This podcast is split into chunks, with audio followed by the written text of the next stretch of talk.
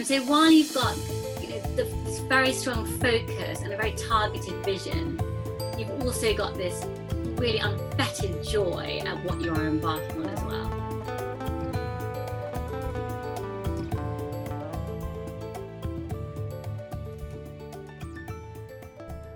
Welcome to Experiences You Should Have, your how to guide for amazing experiences. I'm Gail, your host, and I have something fun in store for you today. I interviewed a very intriguing woman, Michelle Yana Chan, about her experience of participating in the Peking to Paris Motor Rally. Now, a little bit more on Michelle. Michelle Yana Chan is an award winning journalist and travel editor of Vanity Fair. She's also a contributing editor at the Conde Nast Traveler, presenter of the BBC's Global Guide, contributor to BBC Radio's 4's from our own correspondent, and a writer for the Daily Telegraph.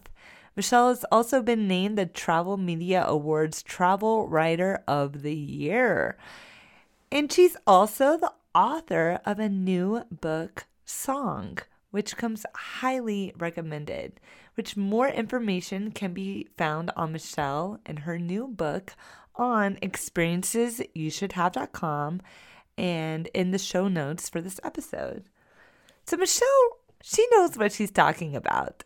And she introduced me to the world of motor rallies. I had never heard of the Peking to Paris Motor Rally until I spoke with Michelle. And I'm not one who knows much about cars either, but her fervor for the event is contagious. And let's just say that my interest is piqued. Now, Peking is now Beijing, but the name of the motor rally hasn't changed. The rally started in 1907, and there have been seven of these races so far, with the last one just ending on July 7th in 2019. In recent years, this race has been happening every three years.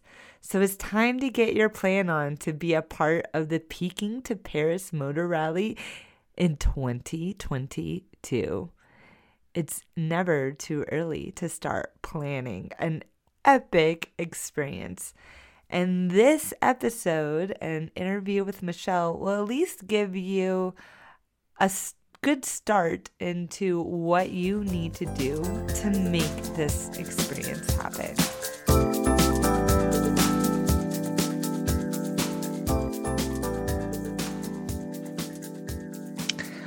Hi, Michelle. Thank you so much for joining me on Experiences You Should Have, your how to guide for amazing experiences. And I am so excited to hear about your experience of being in the Peking to Paris Motor Challenge. So, welcome. Thank you, Gail. Thank you for having me on your show. Yeah, absolutely.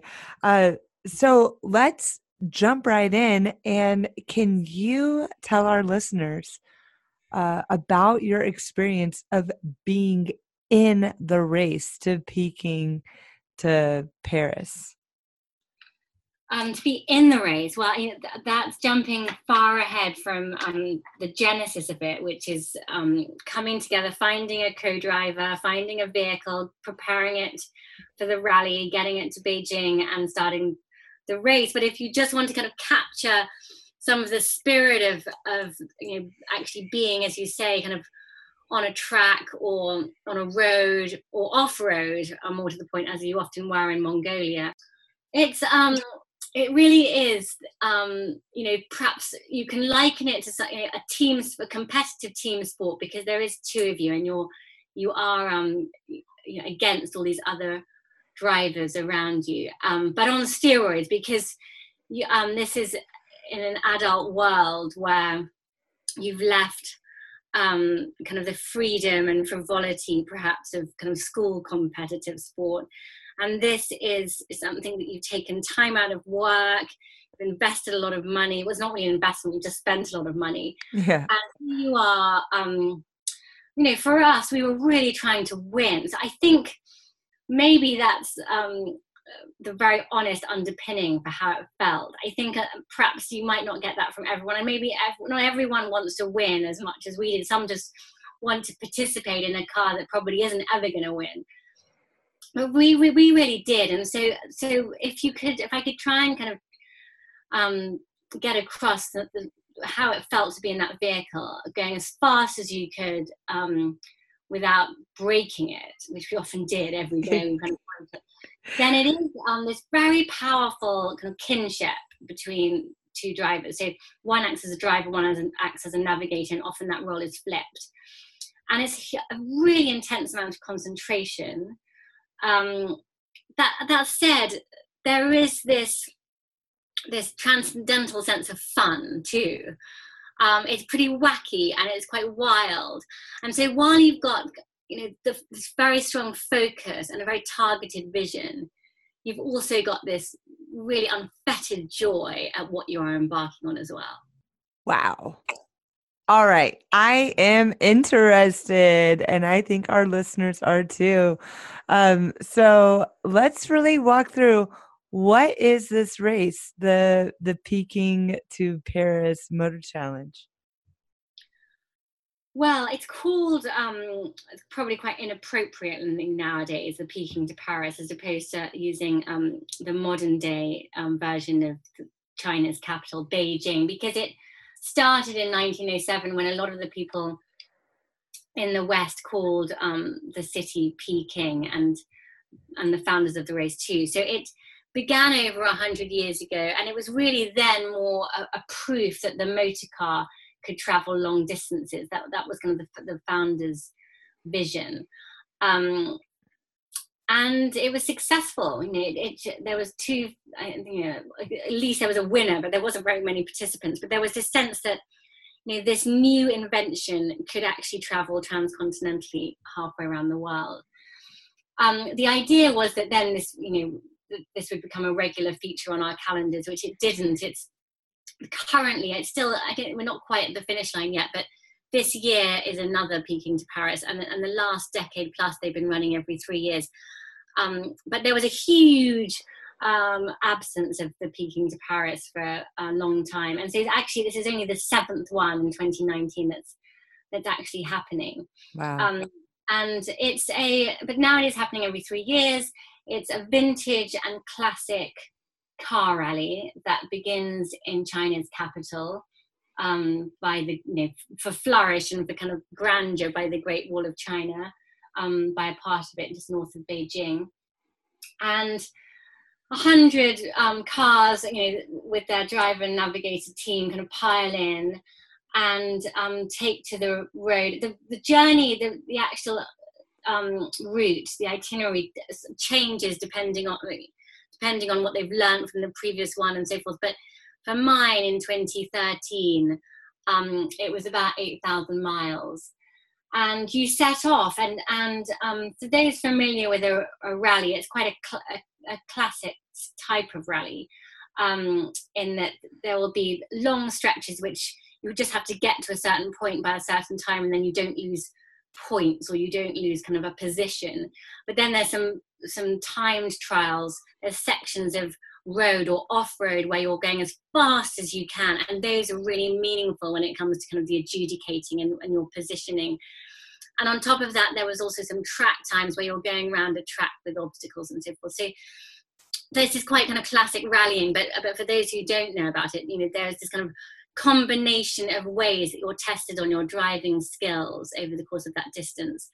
And um, and you know all those all that data is put together to kind of come up with a winner. So over that kind of a distance it's not just first past the post.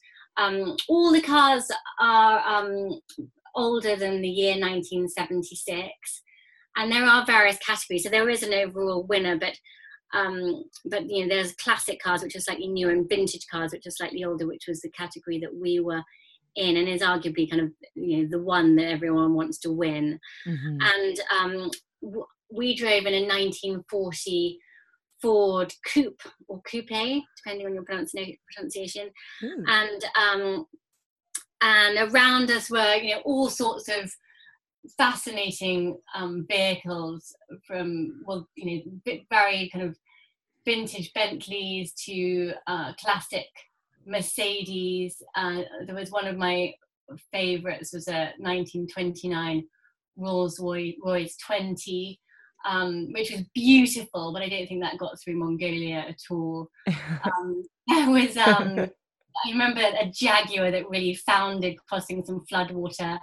There were some Aussies in a in a 1927 Vauxhall, and um, that that was loaded. I kid you not, just a few hours after we began the race, it was loaded onto the back of a truck. So some really don't make it.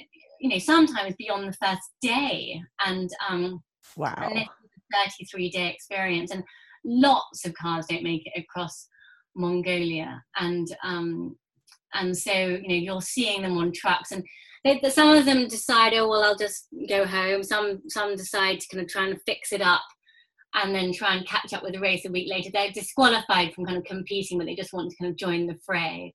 Mm-hmm. um, but it's an extraordinary race. It, it's you know it's arguably the most thrilling, um, the most kind of desired vintage car, classic car rally to um, to join, and and it was for me too. Wow, that is. It just feels mind blowing to me to take these vintage cars on such a long journey. What what are the roads? What's the terrain like to make it from Beijing all the way to Paris? a real mix. Um, so in China, for those first few days before you cross the border into Mongolia, it's tarmac and it's kind of regular roads, really. Um, you're kind of winding through the hills and the, and northern China, but um, but they're all excellent roads. And then you enter Mongolia, and there's some good roads until you hit the capital Ulaanbaatar. It's a bit of a mix, really. But then from Ulaanbaatar, the capital of Mongolia, until the Altai and the far western border of, of the country, that is mostly just all off road and um, uh, you just choose a track you know if there is a track you know a car might have gone that way before or you just make your own you know headway um, after you cross it so a lot of the cars um, come to an end in mongolia which is quite brutal that it's so soon into the race because if that meant you know if that was at the end then you know there would be a lot more that kind of stayed the course for the first 20 days. But on the other hand, I think uh, if Mongolia had been at the end, if it had been the Paris to Peking, you know, the cars by that time would be so wrecked. No, maybe no one would get through um, a country like Mongolia. So um, when you hit, in our case, Russia, so the, the route does really change um, time to time, and this is where it would change. Sometimes it goes through the Stans, and sometimes it goes through Russia. We went um, through Russia a lot. And through the Altai, it was very, um, there's some, some high altitude passes in, with cars that, you that really needed to kind of be on oxygen in order to get across some of those passes. And, um, but then after that, it's some really, really gruelingly tough boring roads of just straight and long and you've got to do kick some big distances. And you're you know, there's lots and lots of trucks on these journeys and they're overtaking and you're overtaking and people are overtaking from the other. And that's where um, it felt probably strangely the most dangerous. I didn't think the two danger the big hazards were either turning in mongolia you know if your car flips or um or you know dying on the roads in in eastern russia which unfortunately you know we did lose someone um oh.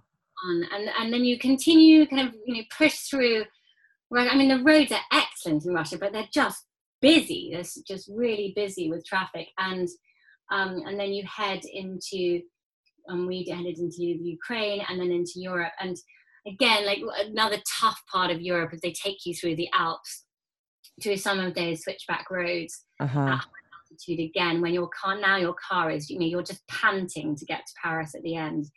And um, and it's tough it's really tough to you know it's, everything's overheating and um and if you know if you haven't i mean we we fix the car every night it felt like i mean it, it was didn't feel like we absolutely fixed the car every day and every night there were other vehicles that you know people went to dinner sometimes if we were in the city we, we never went out for dinner I mean, most of the time we were there until um well a few nights all night we we then had to sleep in the car um, and take turns to sleep in the car because we hadn't slept kind of the night that we were staying somewhere. So, so and then finally you kind of leave the Alps and you get into southeast France, and and yes, and then it's and then it's very hard to to change your position. I'd say so. We kind of were then we were in third. Um, in truth, we were slightly kind of slipping into fourth, and we managed to, to maintain kind of a place on the podium. But um, it's hard. The, the, unfortunate thing about you know the last couple of days for us was that um, you can't, it's very hard then to win if you're not in first position. So you, it's slightly um, you know just a just a journey to Paris for the last two days, mm-hmm. and then amazingly you drive up the Champs Elysees. Um, and you head into Place Vendôme, and all these cars are arranged um, in order and it's extraordinary. And then the French are incredibly supportive, as they always are with endeavours of this undertaking. You know, the French are just brilliant about that, and they just you know come in their droves and ask you all the right questions that make you feel like it was worth it, and um, and it is a fantastic feeling, and you know, um, we absolutely. I mean, it was mixed for us, of course, because um, you know we you want to well we both of both of us we want to we wanted to win so it was this very mixed feelings of jubilation and and um and yet you know we didn't quite get to where we wanted to but it but still that day of euphoria is um, standing on the bonnet of your car i think the roof of our car in fact while we popped some champagne it was really great fun which i hear that's a race tradition at the end of the race you have uh a big glass of champagne. Is is that right? Oh, I think a big bottle of champagne. I think. Um, so there's no prize, which is always, you know, a lot of people ask that question. It's just for the glory, um, and you know, I think there's there's a very inexpensive medal that everyone gets for competing, and a and a kind of um, there's a cup that one can hold above their heads just for the fun of it. But there's no prize at all. It's it's just um, for cracking a bottle and slapping each other on the back and feeling good about the last 33 days. Wow. I mean, this sounds like a true experience you should have and an adventure uh, across 36 days. And 33, yeah. Or yours is 33? Okay. So that maybe because of the race length, it, does that change? Might the length change over the years? Yeah, sorry, I thought you were referring to maybe something else. No, I think you're right. I mean, the route has changed um, over the years, and uh, the itinerary has changed, and, and I'm sure that you're right that that number is slightly fluid.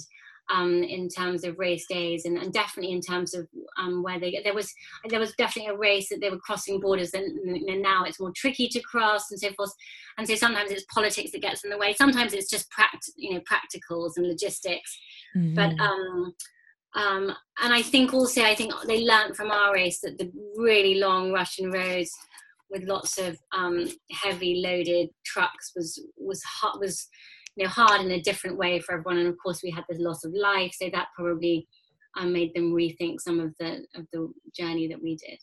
Mm-hmm. Now, why should someone experience this adventure? Why not? I would um, argue straight back. I think uh, it's one you'll never regret. I'm, you know, that I can be sure. Um, it does um, require quite a big outlay of money and, of course, time. Um, but I think that, you know, of course, you know, in my humble opinion, it was incredibly worthwhile. Um, you know, there are ways and means around that. And I've kind of worked on the way, and I, we also got sponsorship. Um, but they should do it because um, they love traveling, they love cars, they love the sense of occasion and the history that comes before it. Um, they want to perhaps have a interesting, evolving relationship with somebody else who they think would be a good partner for this kind of a journey. Mm-hmm. They want to. Um, I mean, I I would. You know, they're not. You're not going to. Nec- you're not having this cultural experience because you're just whizzing through a landscape. But the travel in it is that you're watching two continents change as you're driving, and um, even if it's at a bit of a blur, it's a very con- that's a very conscious thing. And obviously, when we're getting into an aeroplane and coming out on the other end, 10 hours later um, it's a very different experience. But but by the travel that you get from this is it's not this kind of it's not the the details or the minutiae that you get from from an ordinary trip but you get um, a very macro sense of how terrain changes and how the shapes of people's faces change and the complexions change and how that actually is this incredibly organic morphing of mm-hmm. people and landscape that of course you lose completely when you when you fly so um so that's the kind of travel experience i think that you have and and there are some extraordinary individual experiences that you'll have en route because as much as a lot of your life um, is going to be spent in cabin of your vehicle or under your vehicle kind of you know greasy fingered. There are you know you, you discover you will discover that you need a lot of help on the way. And that and this and this strangers the kindness of strangers is um is an extraordinary thing. And and, and perhaps that was the most the most meaningful memories of coming from the individuals that that um that we met in in very obscure places. You know argue, you know sometimes we'd stop in the middle of mongolia we'd look around us and it was completely empty of any sign of settlement or life. And then you know a family would pop their head up behind a bush and somehow have exactly the right screw that we needed in their back pocket. Um, and it was those kind of um, serendipitous encounters that i think are the magic of the peking to paris. And uh, yeah, I would do it again probably. Um, but there's a lot of other rallies out there. But you know, I loved it so much that I would I would consider doing it again. Wow, I absolutely love that description.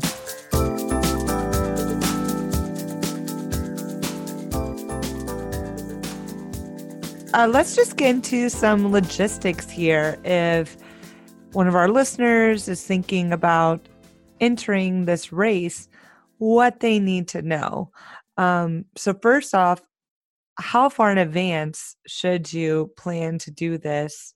And what are the types of things you've got to sort out in order to even enter the race?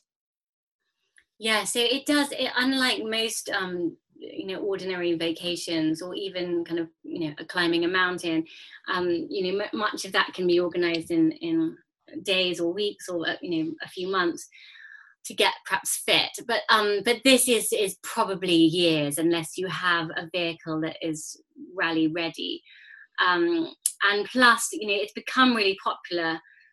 Dare I say it, there was a lot of coverage of my race because of you know I was working, so I was you know there was a lot of exposure. And so since that rally, there is um you know it's been much like I think we booked onto it i think maybe 18 months or two years before but now i think i think they're full for the next one and so i think people would be looking at um 2025 although i could be wrong maybe there's a wait list for 2022 um and um and so so you know there's a there's a long lead time but in truth you slightly do need that as i said unless you have a, a car ready and unless you have you know the funds already because it's it's expensive um, and um, there's the cost of the rally itself which um, um the freshest figures i could find is this and it was the same when when we entered was um, 50 amounts to it's in pounds because it's a british organization but it mm-hmm. amounts to just over 50000 us dollars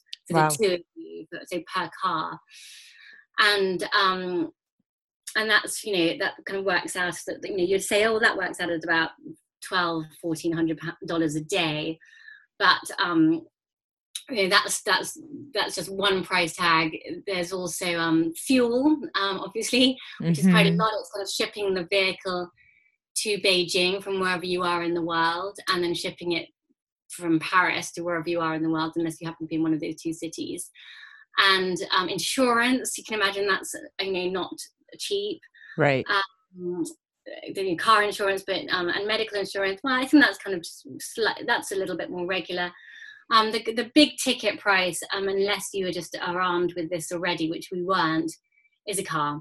And if mm. you're serious about trying to win, then um, then it's got to, the car can be cheap as chips. Ours was we bought it on the internet um, from a guy in Michigan um, from a picture. It was just a rolling shell. There was nothing in it. It was just kind of metal sheets stuck together, and we shipped it over to the UK. And then we started shopping, um, cherry picking parts from the internet. I mean, it allowed, the internet has completely changed preparing a rally car, but you know, we found parts um, for the car from all over the world, and we put, you know, we put it together, and we and, and we put some of that out to um, professionals as well. So it was a real mix, but that is expensive business, and it, that I really it's hard to put a figure on because some people are doing vintage Rolls Royces, and some people are doing kind of more robust American cars, like the one um, that we chose to do it in. And we, we deliberately chose a Ford, basically the the Chevys and the Fords and the Chryslers um, of that of the of the vintage that we were in, kind of the late 30s, 40s, there's that kind of era. Those were the cars that were built for long distance.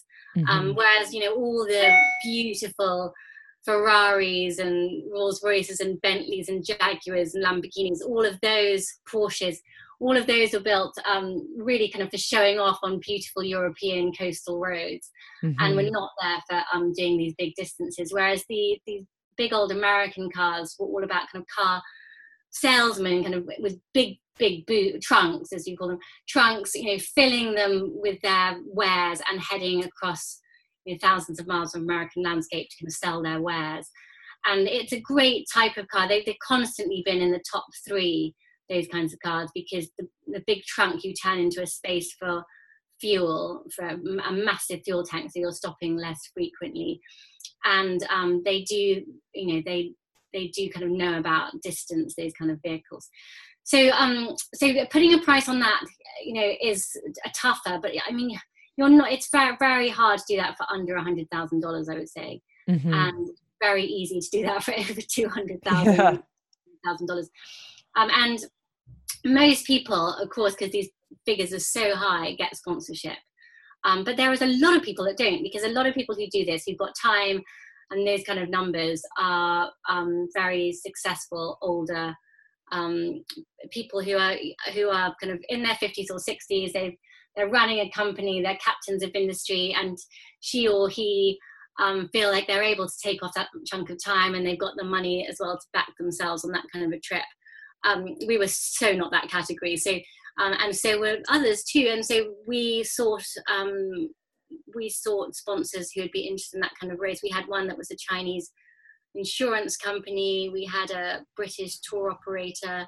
Um, and we just, you know, and it's very, you know, people cover the sides of their cars in stickers from sponsors, and um, and that's one way of kind of uh, of dealing with these very high price tags. Mm-hmm. Now, as far as experience, um, do you need to be an experienced rally driver to to enter the race? Um, and also, do you need to know how to fix cars?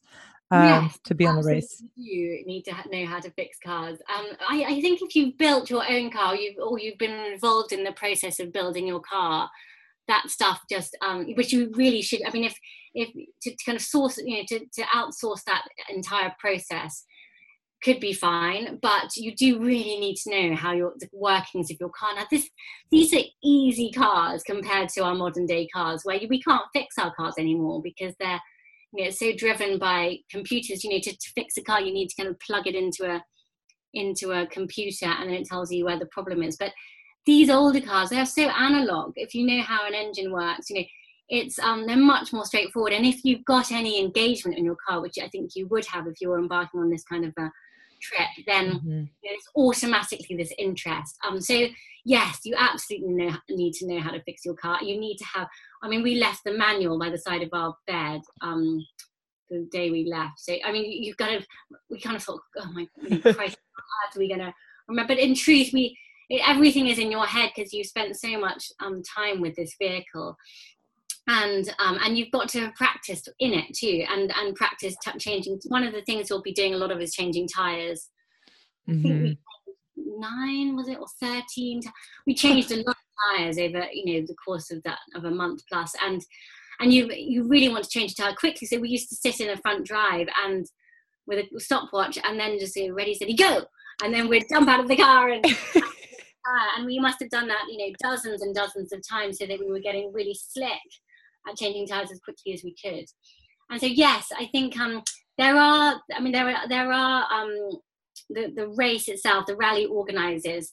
They do have mechanics who are around, but you know, the journeys can be spread out from a very long way, and their job isn't to fix your car. Their job is really to kind of find a tow truck for you, or to mm-hmm. kind of mm-hmm. give you assistance, or but they're you know they are not their their job is meant to be quite soft, kind of curtailed, and so it is really you and your co-driver against against everybody else. Mm-hmm. Now, what if you uh, what if you have that car know how, but you've never driven in a rally race before? Could this be your first race? It was our first race.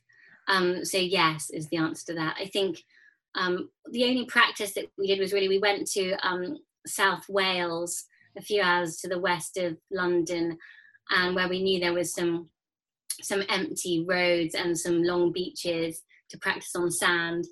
And but it wasn't uh, actually that was in our car. Um, but then we also went to um, to the alps and we did some ice driving but in modern cars but just to get a sense because ice driving is very similar to driving on sand and gravel and then um, we did some in again in our car um, we did some driving around some fields as fast as we could i think Absolutely. I mean, we that make that probably in summary makes it sound like we did an awful lot of prep prep work, but we didn't. That was probably amounted to five days, and um, we both, you know, we both love to drive. We both love to drive quite quickly.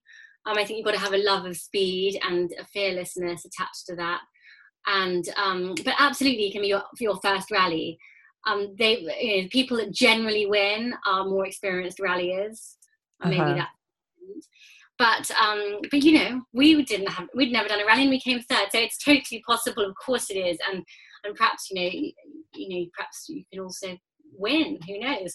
But I um but there were some very very serious ralliers on the on um on ours, and I think subsequently that I've seen some of the same names pop up. So it's a real mixed bag, and there's some very again serious mechanics too. There was there was a Porsche that was driving um, and the, one of the one of the co-drivers nicknamed um, Dr. Porsche because he is kind of the most renowned Porsche engineer.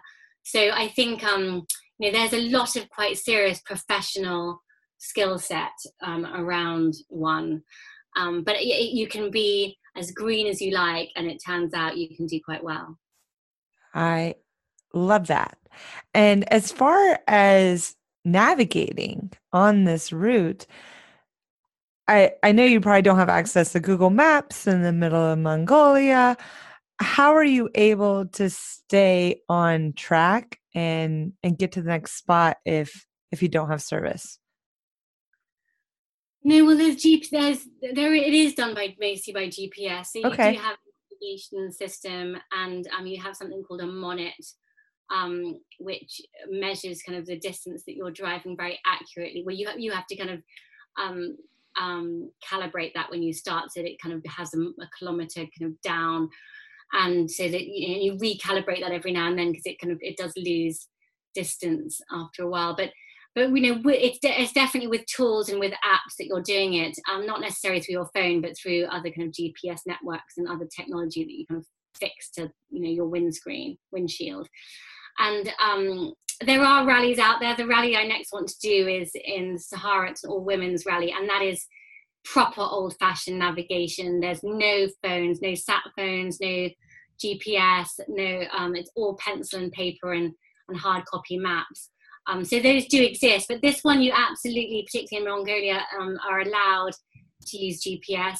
After that, I, we did mostly use hard copy maps in truth because it really gives you a sense of scale and distance. So in Russia, we were using these massive kind of ring bound maps to get a sense of you know where we were going and different routes that one could take so it was a bit of a mix but um yes the technology in this one is plays an important part great and as far as what you should bring uh, for this race what were some of your most used items um, that you used along your journey i would say bring as little as possible um, because just like I guess that's slightly my advice for any trip at all, but um, the only stuff you should really be taking is stuff to fix the car mm-hmm. and spare parts. And in terms of um, you know your own personal items, you really don't want to take more than a a few t-shirts. Everyone wears these um, wear these kind of mechanic suits, kind of to to go over the clothes that you're wearing um, when you're under the car trying to fix things,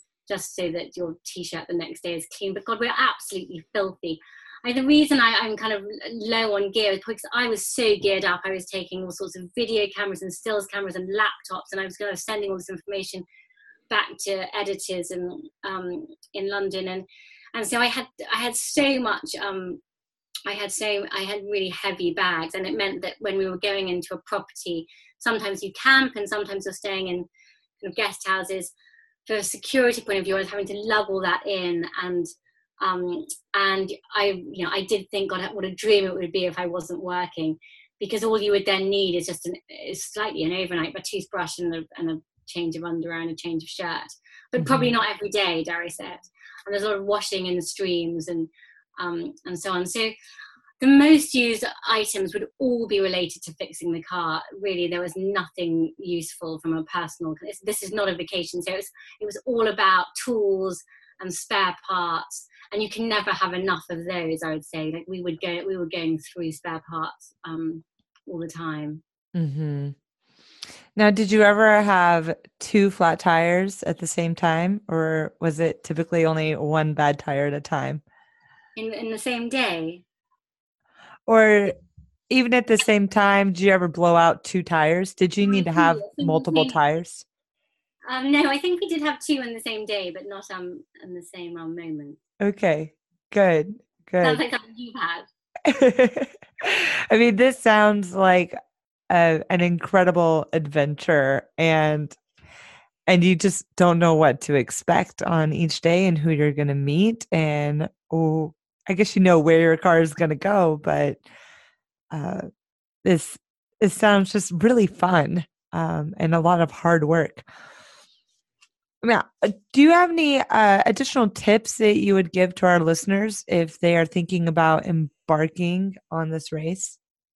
Um I would I would say, I mean, as a, not to kind of repeat myself, but I would say pack lighter than you think when it comes to kind of oneself and slightly heavier when it comes to tools and spare parts. That would be kind of my critical one. Mm-hmm. I would say also um, be quite boot camp organized when it comes to the, the navigator, particularly. It's quite good to have color coded pens and a pen like a pencil and an eraser because that's it's really useful to kind of for errors and and that you know these folders are all put there's a maybe a place that you can build in the car where you have all the maps kind of next to each other. And a lot of it is comes through organization. You you have specific times that you need to leave certain places and and you don't want to lose because you just didn't get on top of the admin. That would be painful. Like if your car blows up that's one thing but if you just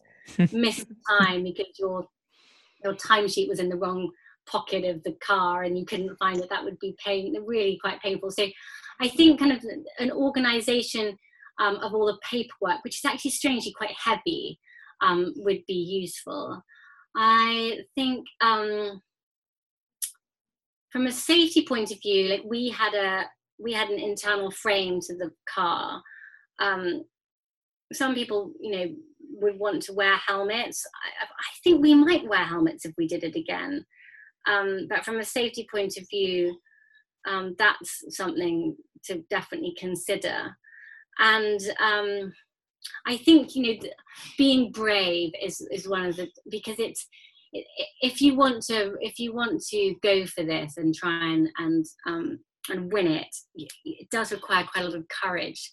Just at those moments when you're you know when you're feeling sick to your stomach and don't and I there was this there was an incredible moment kind of in western Russia just before we entered Ukraine where we were driving on kind of regular roads but in a quite rural area and this Russian couple were on the side of the road on the left and looked like she was taking a photo and I couldn't really see what his sign said but there's a lot of you know people cheering you on on the sides of the roads around towns and most of those are in the local language, and that might have been in Cyrillic. But as we got closer, we read what he had written in English, and it's a very kind of Slavic looking couple.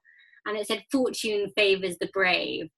And we really felt that, like we had chill bumps. And we really felt that, that, you know, at the times when we'd been the most tired, um, you know, exhausted to the point of exhaustion, um, where we'd been the most frustrated, where we'd where we'd really had to dig deep, it, we knew that every time that we took some, a very brave, courageous move, it paid off. And um, and that is to do with the ebb and flow as well. Like there was days when my co-driver was more tired and I wasn't, and you know we pick each other up. In other days, um, I mean, it wasn't always that. There was days definitely when we were both tired, but um, it is a, that teamwork of of um, trying to engender courage in the other is I think really important if you're quite serious about the race. That is so well said. And that applies to many parts of our lives. I feel like it's when we take those bravest steps in life is when it has the biggest payoff. Um, right. So, um, oh, what a metaphor. Um, truly, Michelle, thank you for for joining us today on experiences you should have uh, I will be including a full write up of the experience as well as uh, links to additional sources to give more information of of how you could sign up for this race and photos. Uh, so please go to experiencesyoushouldhave.com and and Michelle, uh, is there any last words you'd like to add? No, just that I'm the next one I'm thinking about. If there's any women are listening who are interested in a rally, it's much more um, doable in terms of time and it's a less of financial commitment. There's a rally in in Morocco, mostly in the Sahara, um, and it's called the Rally Aïcha de Gazelle, and that's every year around March. And it's just over a week long, and it's not old cars, it's modern cars, and there is a co-driver and you only use you know old fashioned equipment and it's quite you know you're very off grid and it's i think that one i haven't done it yet but i'm hoping to do it in march next year. That one for me i think is extraordinarily aspire like an aspiration. I would um, love to compete in that. So if, if someone isn't you know doesn't have the time or you know and then they're a woman um, which is then I would look at that one too. I think that one sounds really exciting. It's definitely captured my imagination.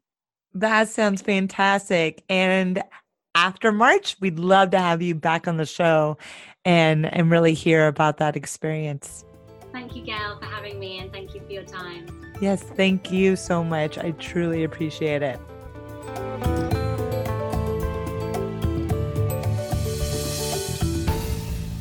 Thank you so much for listening to Experiences You Should Have, your how to guide for amazing experiences. And I have a very important task for you to do. Right now, you need to call your mom, call your brother, sister, father, ex boss, your worst enemy, whoever it is in your life that you might be thinking about at this moment in time, and tell them about Experiences You Should Have podcast because what we're trying to do, or at least what I'm trying to do, is introduce the world to unique experiences that can be replicated and give a how to guide to make them happen. And I put a lot of work into this show. And if you could just tell someone, tweet, Instagram, whatever it is that you do, I would greatly appreciate it. Also, if you are an Apple user and you are listening to this on Apple Podcasts, and if you love the show, I would greatly appreciate a five star review. And if you don't like the show, then please do not leave a review. I, I don't don't want to hear about it, don't want to see it. And also, if you know of a unique experience that can be replicated, preferably off the beaten path, that you would like to share, then go to experiencesyoushouldhave.com, click on contact, and shoot me a note because it might wind you up on the show. Also, if you would like to find out more information about the Peking to Paris Motor Rally, including links, pictures, more information, go to experiencesyoushouldhave.com, click on episodes, and there you're going to see beautiful, well written show note on this episode, plus many other show notes from past episodes They can give you that true guide to make these cool things happen in life.